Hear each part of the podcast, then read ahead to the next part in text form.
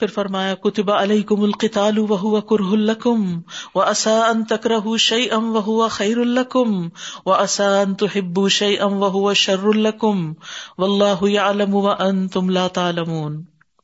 تم پر اللہ کے راستے میں لڑنا فرض کر دیا گیا اور وہ تمہیں ناگوار ہے۔ اور ہو سکتا ہے کسی چیز کو تم ناپسند کرو اور وہی تمہارے لیے اچھی ہو۔ اور ہو سکتا ہے کوئی چیز تم پسند کرو اور وہی تمہارے لیے بری ہو۔ اور اللہ جانتا ہے اور تم نہیں جانتے۔ یاد رکھیے کہ مسلمان جب مکہ میں تھے تو انہیں روکا گیا تھا کہ اپنے ہاتھ روکو، جنگ نہیں کرنی، لڑائی نہیں کرنی ریٹیلیٹ نہیں کرنا۔ جب مدینہ آئے اور مضبوطی آ گئی تو پھر جہاد فرض ہوا، کیونکہ ہر آئے دن مکہ سے اور آس پاس سے لوگ چڑھائی کر رہے تھے۔ تو ایسے میں ان پہ فرض کر دیا گیا۔ اب جو ہی جب جہاد فرض ہوا یعنی قتال فرض ہوا تو لوگوں کو بڑی مشکل نظر آئی کیونکہ یہ مشکل ترین کام ہے۔ نماز پڑھنا آسان ہے، روزہ رکھنا آسان ہے سد کا خیرات کرنا آسان ہے، لیکن بذات خود جہاں اپنی جان کا خطرہ وہاں حاضر ہونا بڑا مشکل ہے۔ تو یہ ان کا ریئل ٹیسٹ تھا۔ تو اسی لیے اللہ تعالیٰ نے فرمایا کہ جب تم پہ فرض کیا گیا وہ کر لکم۔ انسانی طبیعت اس سے بھاگتی ہے، ناپسند ہو گیا تمہیں۔ لیکن ساتھ ہی انہیں خوشخبری دی گئی، انہیں موٹیویٹ کیا گیا کہ ہو سکتا ہے کہ ایک چیز تم ناپسند کرو اور وہی تمہارے حق میں اچھی ہو۔ اور ایک چیز ہو سکتا ہے تم پسند کرو اور وہ تمہارے لیے بری ہو۔ یعنی تم اپنی جان اللہ کے راستے میں یا مال یا وقت نہیں دینا چاہتے، بچا کے رکھنا چاہتے ہو، تو سوچو دے کے کیا ملے گا اور روک کے کیا ملے گا۔ تو بچا بچا کے نہ رکھ اسے، تیرا آئینہ ہے وہ آئینہ۔ کہ شکستہ ہو تو عزیز تر ہے، نگاہ آئینہ ساز میں۔ جس نے پیدا کیا ہے نا، اس کے راستے میں کچھ بھی ٹوٹ جائے گا نا تمہارا، کچھ بھی چلا جائے گا۔ تو وہ زیادہ محبوب چیز ہے اس کے نزدیک۔ بہ نسبت اس کے کہ جو تم اپنے لیے بخل کر کے، ذخیرہ کر کے رکھ لیتے ہو اور پھر وہ تمہارے بعد کوئی اور لے جاتا ہے۔ رسول اللہ صلی اللہ علیہ وسلم نے فرمایا، مجھے تو مومن پہ تعجب ہوتا ہے کہ اللہ اس کے لیے جو فیصلہ بھی فرماتا ہے، وہ اس کے حق میں بہتری ہوتا ہے۔ تو اللہ کی تقسیم پہ راضی رہنا چاہیے۔ خیر کی جستجو میں لگے رہنا چاہیے۔ ناپسندیدگی کے باوجود آخرت میں فائدے والا کام کر لینا چاہیے۔ چاہے نفس میں بھاری ہو، کبھی وزو بھی بھاری لگتا ہے، کبھی نماز مشکل لگتی ہے، کبھی خرچ کرنا مشکل لگتا ہے، کبھی گھر ہی کا کام مشکل لگتا ہے، لیکن اگر انسان اللہ کی رضا کے لیے کر لیتا ہے تو اس کے لیے وہ زیادہ بہتر ہے۔ آسان تکرا حسین وہ ہوا خیر اللہ کو اور یہ ایک عام جامع پرنسپل بھی ہے، زندگی کا اصول بھی ہے۔ کہ آپ دیکھیے کہ جتنی مشقت والی زندگی ہوتی ہے، اس میں اتنی راحت ہوتی اور جتنی آرام پسند والی زندگی ہوتی ہے نا، اس میں اتنی مصیبت ہوتی ہے۔ بیماریاں بھی زیادہ ہو جاتی ہیں، ذہنی خرابیاں بھی زیادہ ہو جاتی ہیں۔ دل بھی انسان کا زیادہ خراب ہو جاتا ہے، لیکن جب انسان کسی اچھے کاز میں بزی ہوتا ہے، تو پھر یہ ساری چیزیں نکلنا شروع ہو جاتی ہیں۔ تو اس لیے انسان کو مشقت مشقت میں صرف فزیکل مشقت نہیں یعنی جان سے، مال سے، وقت سے، کسی نہ کسی طرح اپنے آپ کو لگائے رکھنا۔ یس کا ان شہر الحرام قتال فی، قل قتال فیہ کبیر و سد ان سبیل اللہ و کفر به والمسجد الحرام و اخراج اہلہ منہ اکبر عند اللہ والفتنة اکبر من القتل، ولا يزالون يقاتلونكم حتى يردوكم عن دينكم من استطاعوا ومن يرتدد منكم عن دينه فيمت وهو كافر فأولئك حبطت آمالهم في الدنيا والآخرة وأولئك أصحاب النار ہم فیحا خالدون وہ آپ سے حرمت والے مہینے میں لڑائی کرنے کے بارے میں سوال کرتے ہیں۔ کہہ دیجیے کہ ان میں لڑائی کرنا بہت بڑا گنا ہے۔ اور اللہ کے راستے سے روکنا اور اس سے کفر کرنا اور مسجد حرام سے روکنا اور اس کے رہنے والوں کو اس میں سے نکال دینا اللہ کے نزدیک اس سے بھی بڑا گنا ہے اور فتنا قتل سے بھی کہیں بڑھ کر ہے۔ اور یہ لوگ ہمیشہ تم سے لڑتے رہیں گے۔ یہاں تک کہ اگر وہ استطاعت رکھتے ہو تو تمہیں تمہارے دین سے پھیر دیں۔ اور جو کوئی تم میں سے اپنے دین سے پھر گیا، پھر مر گیا، اس حال میں کہ وہ کافر ہے۔ تو ایسے لوگوں کے اعمال دنیا اور آخرت میں ضائع ہو گئے اور یہی لوگ آگ کے ساتھی ہیں، وہ اس میں ہمیشہ رہنے والے ہیں۔ تو اس شاید سے پتہ چلتا ہے کہ حرمت والے مہینوں میں قتال کی ممانعت ہے۔ بعض علماء کہتے ہیں کہ اب یہ منسوخ ہو چکا ہے، لیکن بعض کے نزدیک یہ اب بھی ایسا ہی ہے کہ حرمت والے مہینے، کون کون سے حرمت والے مہینے؟ رجب ذوالقادہ ذوالحجہ اور محرم۔ ان میں لڑائی جھگڑا سب کچھ منع تھا، قتال وغیرہ، کیونکہ یہ عمرے اور حج کے مہینے تھے اور رستوں کو پرامن رہنے کی ضرورت تھی۔ لیکن پھر کیا ہوا کہ ایک دفعہ مسلمانوں سے غلطی سے اس مہینے میں حملہ ہو گیا۔ تو اس پر مخالفین نے بہت زیادہ پروپیگنڈا شروع کر دیا۔ تو اللہ تعالیٰ نے جواب میں فرمایا کہ ہاں واقعی یہ گناہ کا کام ہے، بڑا گناہ ہے، لیکن اللہ کے رستے سے لوگوں کو روکنا اور اللہ کا انکار کرنا اور مسجد حرام سے روکنا، اس سے بھی بڑے گناہ۔ اور وہاں کے رہنے والے یعنی جو مسلمان تھے، ان کو وہاں سے تم نے نکال دیا، یہ تو اس سے بھی بڑے جرائم ہے تو مسلمانوں کی ایک غلطی پر اتنا بڑا پروپیگنڈا کر رہے ہو، اپنے کرتوت تو دیکھو۔ ول فتنا تو اکبر من القتل۔ اور فتنا برپا کرنا قتل سے بھی بڑا گناہ ہے۔ اور پھر مسلمانوں کو ہدایت کی گئی کہ یہ تم سے مسلسل جنگ کرتے رہیں گے، لڑتے ہی رہیں گے یعنی تمہارے پیچھے آتے رہیں گے، آئے روز حملے ہوں گے۔ ردو کم ان کم ان استطاؤ یہاں تک کہ تمہیں تمہارے دین سے پھیر دے اگر ان میں استطاعت ہو۔ لیکن یاد رکھو وہ میئر تدد من کم ان دینی ہی تم میں سے جو کوئی اپنے دین سے پھر گیا، جس نے اپنا دین چھوڑ دیا فیامت پھر وہ اسی حال میں مر گیا۔ یعنی دین سے نکل کے اللہ کا انکار، رسول کا یا ایمان میں سے کسی چیز کا یا اللہ کے احکامات میں سے کہ میں نہیں اس چیز کو مانتا؟ یا ان چیزوں میں شک، تو ایسے لوگوں کے اعمال دنیا آخرت میں ضائع گیا کہ افسوس کے ساتھ کہنا پڑتا کہ بعض حافظ بچے حج کیے ہوئے، عمرے کیے ہوئے، جب ایسی کمپنی میں گئے کہ جہاں دین کا مذاق اڑایا جاتا تھا، آہستہ آہستہ اس سے اتنے امیون ہوئے، حتیٰ کہ وہی کچھ بولنا شروع ہو گئے جو آس پاس کے لوگوں کو بولتے دیکھا۔ دین کا ہی انکار کر بیٹھے الحاد اختیار کر لیا۔ اللہ کا انکار کر دیا، آخرت کا انکار کر دیا۔ دین کی تعلیمات کا انکار کر دیا۔ دین میں شک کرنے لگے۔ پتہ نہیں یہ کتاب اللہ کی طرف سے ہے بھی یا نہیں۔ تو ان کے کیے ہوئے سارے بڑے بڑے نیک امال سب انویلڈ ہو گئے۔ سب ضائع ہو گئے۔ دنیا میں بھی اور آخرت میں بھی۔ اور یہی لوگ آگ کے ساتھی ہیں جس میں وہ ہمیشہ رہیں گے۔ یعنی مرتد کا عبرت ناک انجام ہے۔ ان الزین آ منو ولدین حاجرو وجاہدو فی سبیل اللہ اولئک یرجون رحمت اللہ واللہ غفور الرحیم۔ بے شک وہ لوگ جو ایمان لائے اور جنہوں نے ہجرت کی اور اللہ کے راستے میں جہاد کیا، وہی اللہ کی رحمت کی امید رکھتے ہیں اور اللہ بے حد بخشنے والا، نہایت رحم کرنے والا ہے۔ ہجرت کا لفظی مانا ہوتا ہے چھوڑ دینا۔ ایک عام ہوتی ہے، ہجرت اور ایک خاص ہوتی ہے۔ عام ہجرت کیا ہے کہ ہر وہ چیز چھوڑ دینا جس کو اللہ نے حرام کیا ہے، جس سے اللہ نے روکا ہے۔ اور خاص مانا کیا ہے کہ انسان اپنا ملک، اپنا وطن اللہ اور اس کے رسول کی رضا کی خاطر چھوڑ دے اور ایسی جگہ کو چھوڑ دے جہاں اس کا ایمان پہ قائم رہنا اور دین پر عمل کرنا مشکل ہو۔ جیسے مکہ سے مسلمانوں نے ہجرت کر کے مدینہ کا سفر اختیار کیا اور افسل ہجرت اس کی ہے جس نے اس چیز کو چھوڑ دیا جس کو اللہ نے اس پر حرام کیا تھا۔ عبداللہ بن عمر کہتے ہیں، رضی اللہ عنہ کے ایک آدمی نے کہا، اللہ کے رسول صلی اللہ علیہ وسلم، کون سی ہجرت افضل ہے؟ آپ نے فرمایا کہ تم اللہ کی ناپسندیدہ چیزوں کو چھوڑ دو۔ اور پھر ہجرت کے بعد وجاہدو فی سبیل اللہ اور اللہ کے راستے میں سخت جد و جہد کی۔ مجاہد کون ہوتا ہے؟ نبی صلی اللہ علیہ وسلم نے فرمایا، مجاہد وہ ہوتا ہے جو اللہ کی اطاعت کے معاملے میں اپنے نفس سے جہاد یاد رکھیے، کسی کو سمجھانا آسان ہے، اپنے آپ کو سمجھانا بڑا مشکل ہوتا ہے۔ کیونکہ نفس کئی تعویلیں کر لیتا ہے، کئی بہانے ڈھونڈ لیتا ہے غلط کام کرنے کے۔ رسول اللہ صلی اللہ علیہ وسلم نے فرمایا، اللہ عزب اجلّہ کی ذات کی خاطر تیرا اپنے نفس اور اپنی خواہش سے جہاد کرنا افسل ہے۔ اور لوگوں میں سب سے افسل وہ ہے جو اپنے مال اور اپنی جان کے ساتھ اللہ کے راستے میں جہاد کرتا ہے۔ جہاد کو عام طور پہ ایک بڑا غلط معنی دے دیا گیا ہے۔ شاید ظلم و ستم کے معنی میں کہ دوسروں پہ ناجائز حملے کرنا، حالانکہ ایسا نہیں ہے۔ لفظی معنی اس کا یہ کہ اللہ کے راستے میں سخت محنت کرنا، چاہے اپنی ذات کے ساتھ ہو، چاہے اپنے ماحول کے ساتھ ہو۔ بعض ماحول کنڈیوسو ہوتے ہیں، انسان کے لیے کام کرنے بڑے آسان، سب کر رہے ہیں، آپ بھی کریں اور بعض جگہ ایسی ہوتی ہے، کوئی بھی نہیں کر رہا اور ایک آپ کو آفس سے اٹھ کے جا کے نماز پڑھنی ہے۔ تو یہ مشکل کام ہوتا ہے۔ تو پھر اسی طرح دین کا علم سیکھنا، اس کو سکھانا، محنت کرنا، تبلیغ کے لیے نکلنا، اپنا مال لگانا، یہ ساری چیزیں جو ہے یہ اسی میں شامل ہو جاتی ہیں۔ تو یاد رکھیے ولدی نجاہدوفینا لنہدی انہم سبلنا۔ وہ لوگ جو ہماری راہ میں سخت محنت کرتے ہیں، یقیناً ہم انہیں اپنی راہیں دکھاتے ہیں، ان پہ ہدایت کا راستہ آسان کرتے ہیں۔ اور اللہ کے راستے میں ایک صبح یا ایک شام گزارنا، دنیا اور جو اس میں سب سے بہتر ہے۔ سب سے بڑی کمائی ہے۔ رسول اللہ صلی اللہ علیہ وسلم نے فرمایا، تم پر اللہ تبارک تعالیٰ کی راہ میں جہاد کرنا لازم ہے۔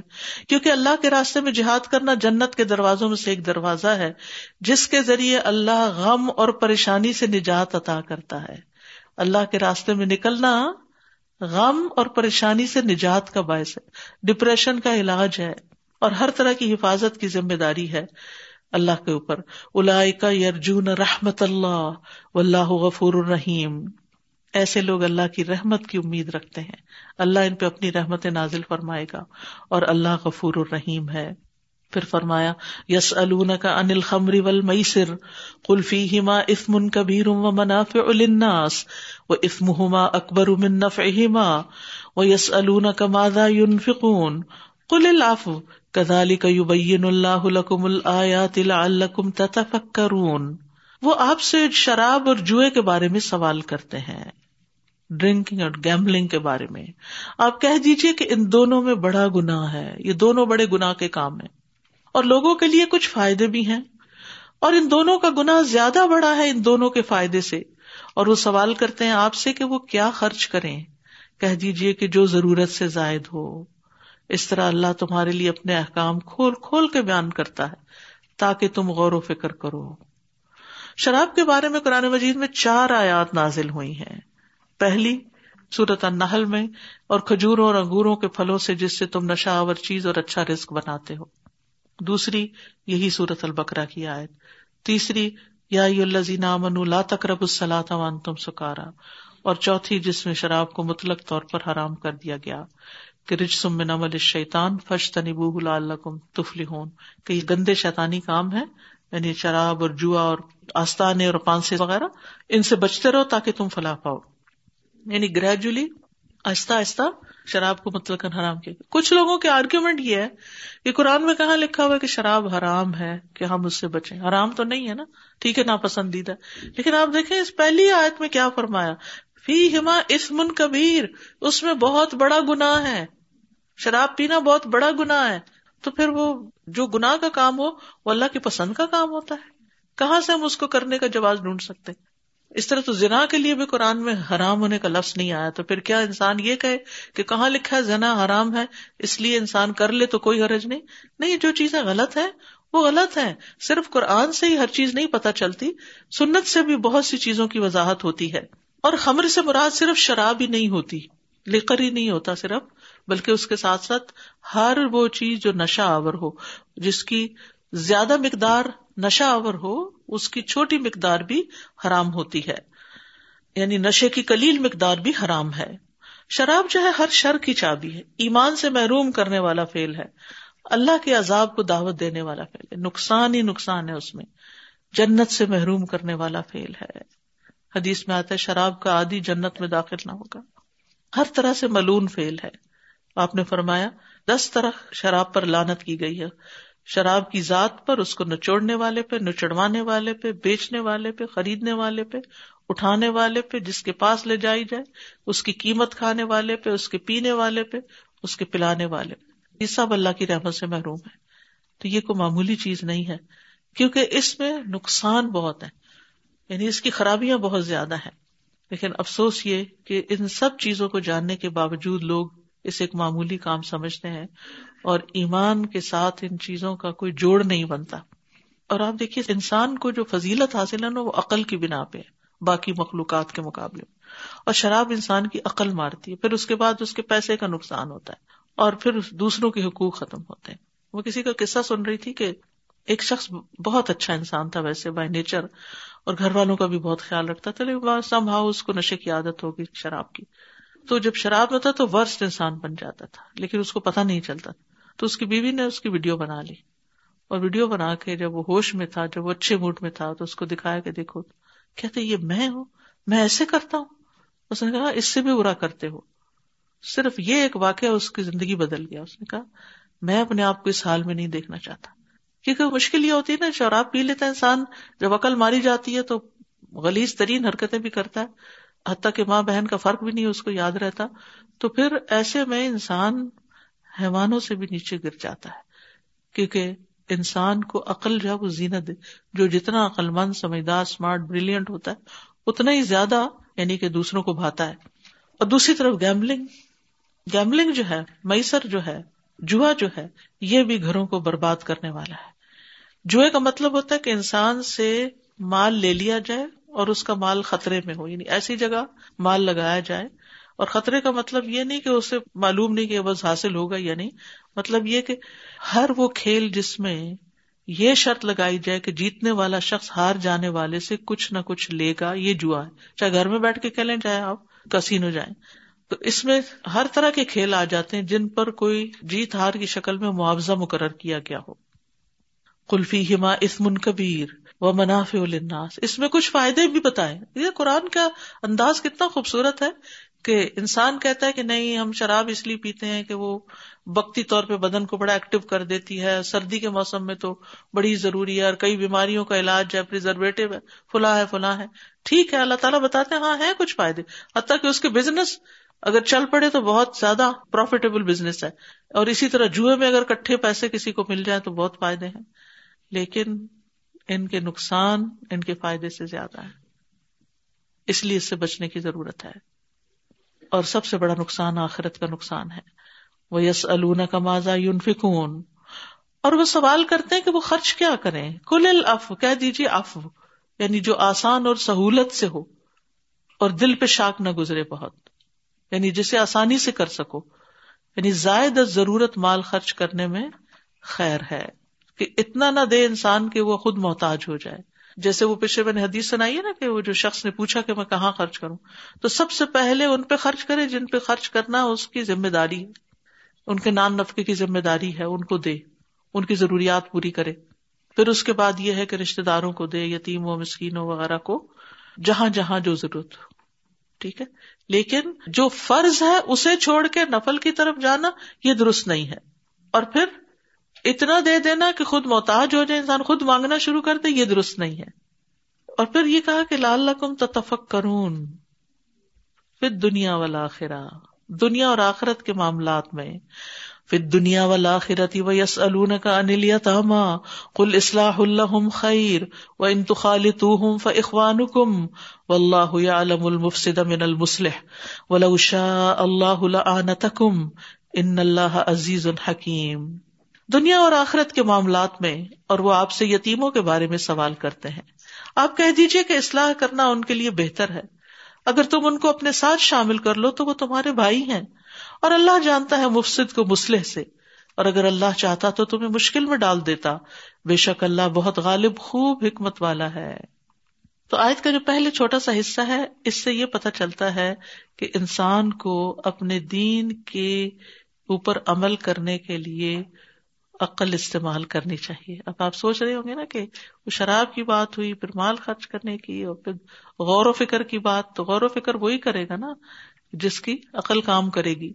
یعنی تمہیں معلوم ہو جائے گا جب تم دین کی باتوں میں غور کرو گے کہ اللہ کے احکام میں دنیا اور آخرت کی کتنے فائدے پوشیدہ ہے اور تم اپنی دنیا کی ضروریات بھی پوری کرنے کے لیے خرچ کرو گے اور اپنی آخرت کے لیے بھی کرو گے۔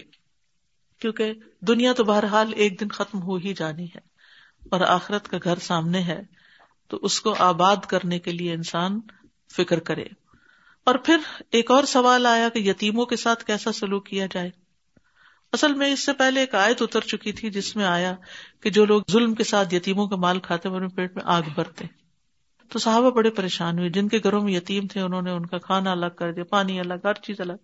بڑی مشقت ہو گئی کہ ان کا زیادہ پکا لو تو خراب ہو تو ضائع ہوتا ہے، کم پکاؤ تو ان کے لیے پورا نہیں ہوتا، اور الگ الگ انڈیا پکاؤ، الگ الگ گروسری کرو، الگ الگ چیزیں لاؤ، بہت مشکل ہوگی تو اللہ سبحانہ تعالیٰ نے یہاں اس کی سہولت پیدا کر دی کہ اصل بات یہ ہے کہ ان کی اصلاح کے لیے جو چیز بہتر وہ کرو۔ ایک اصول دے دیا۔ کل اصلاح اللہ خیر ان کے بھلے، ان کے فائدے کے لیے اچھی نیت کے ساتھ جو کرو گے وہی اچھا ہے۔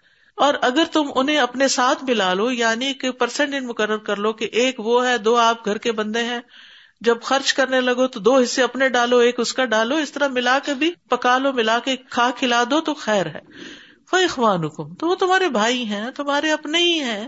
وہ اللہ المفسد امن المسلح اور اللہ کو پتا ہے کہ مفسد کون ہے اور مسلح کون۔ کون ٹھیک کر رہا ہے اور کون بگاڑ رہا ہے۔ کون یتیم کو نقصان دے رہا ہے اور کون یتیم کا فائدہ سوچ رہا ہے؟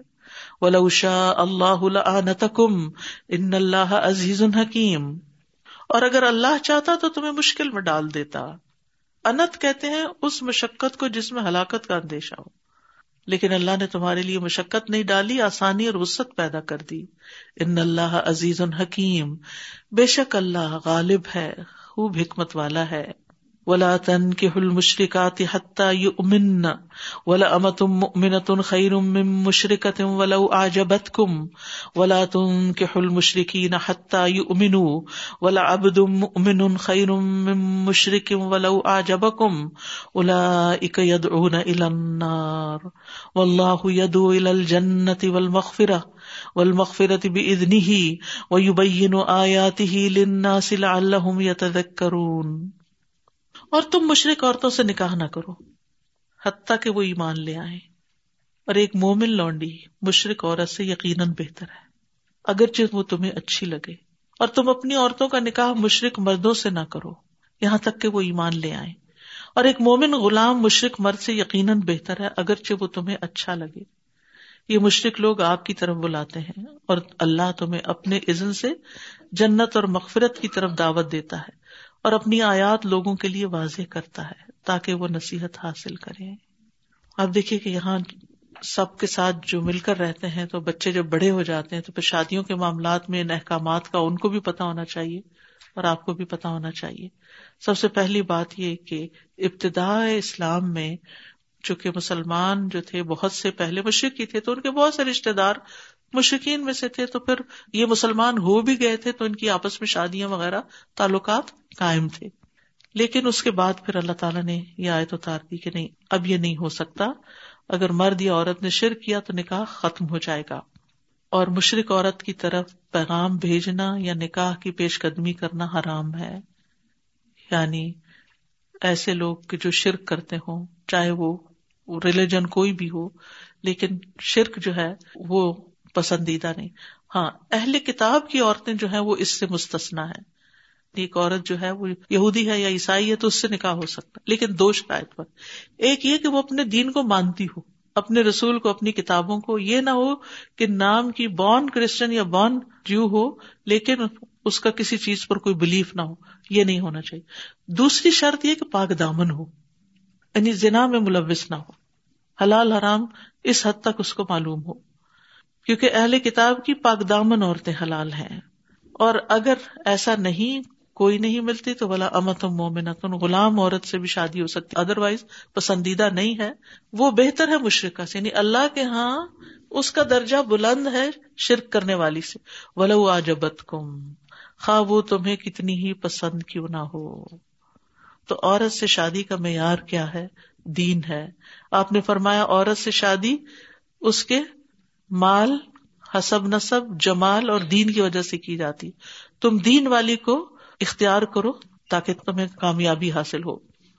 ایسی عورت سے شادی کرنی چاہیے جو ایمان پر مددگار ہو، جو بچوں کی صحیح تربیت کرے، جو خاندان اور نسل کو آگے صحیح رستے پر رکھے۔ اسی لیے رسول اللہ صلی اللہ علیہ وسلم نے فرمایا، دنیا فائدہ اٹھانے کی چیز ہے اور دنیا کی بہترین متا نیک عورت ہے۔ اور چار چیزیں انسان کی خوش قسمتی کی علامت ہے نیک بیوی، کھلا گھر، نیک ہمسایا اچھی سواری۔ جس کے پاس یہ چار نعمت ہیں، وہ بادشاہ ہے۔ پھر فرمایا، ولا تن کی حل مشرقی نہ تم اپنی بیٹیوں کا نکاح مت کر کے دو مشرق مردوں سے۔ وہاں تن کے ہو تھا یا تن کے ہو ہے؟ تن کے ہو خود شادی نہیں کرو، کیونکہ لڑکا اپنی شادی خود کر سکتا ہے۔ لیکن لڑکی ولی کر کے دے گا، اس کی طرف اشارہ یہاں۔ یہاں تک کہ وہ ایمان لے۔ ہاں کلمہ پڑھ لے تو پھر زد نہ لگاؤ، پھر کر دو۔ بیٹا ہو یا بیٹی، دونوں کی پھر کر سکتے ہو۔ اگر دوسرا فریق جو ہے وہ لا الہ الا اللہ پڑھ لیتا ہے۔ منع کیوں کیا گیا؟ اور میں الا یدون النار، کہ یہ لوگ آگ کی طرف بلاتے ہیں۔ کیونکہ جب آپ ایسے لوگوں سے گل مل کر رہیں گے، کیونکہ شادی صرف دو لوگوں کا تعلق نہیں ہوتا، دو خاندانوں کا آپس میں ملاپ ہوتا ہے۔ آنا جانا ہوگا، پھر ایک دوسرے کی شادی بیاہ میں شرکت کرو گے، پھر ایک دوسرے کے یہاں کھاؤ پیو گے، تو بہت سی مشکلات کھڑی ہو جائیں گی۔ اور پھر سب سے بڑی مشکل یہ کہ بچے کنفیوز پیدا ہوں گے کہ ہم کس طرف جائیں، باپ کی طرف جائیں یا ماں کی طرف جائیں، اور اس طرح مشکل ہو جائے گی۔ اور پھر یہ مشکل صرف دنیا کی نہیں، آخرت میں بھی مشکل ہوگی۔ بلائے کا یدون النار۔ کیونکہ وہ شرک کرتے ہیں، تو پھر تمہیں بھی شرک کی طرف دعوت دیں گے۔ اور تمہیں کہیں نہ کہیں کمپرومائز کرنا پڑے گا۔ اور ایسا نہ ہو کہ تھوڑا سا بھی تم ادھر ٹلٹ ہو، جھکو اور پکڑے جاؤ۔ آپ نے دیکھا ہوگا کہ بچوں کی تربیت میں جہاں والدین کا ایک کردار ہوتا ہے، وہاں ایک ایج آتی ہے جہاں سب سے زیادہ انفلوئنس دوستوں کا ہوتا ہے، معاشرے کا ہوتا ہے۔ وہاں آپ کی نہیں چلتی پھر۔ تو خوش قسمت ہوتے ہیں وہ والدین جن کے بچوں کے دوست اچھے ہوتے ہیں، وہ سمجھدار ہوتے ہیں۔ اور اگر وہ بیکار ہوں تو اچھے بھلے بچے بھی ان کے ساتھ مل کے حرام کاموں میں پڑ جاتے ہیں۔ تو بچوں کے دوستوں پر ضرور نظر رکھے اور ان کو اس چیز کی تلقین کرتے رہیں۔ نبی صلی اللہ علیہ وسلم نے فرمایا، مومن آدمی کے سوا کسی کی صحبت اختیار نہ کرو یعنی زیادہ دیر ایسے لوگوں میں مت بیٹھو کہ جو تمہیں، تمہارے رب کو ہی بھلوا دیں۔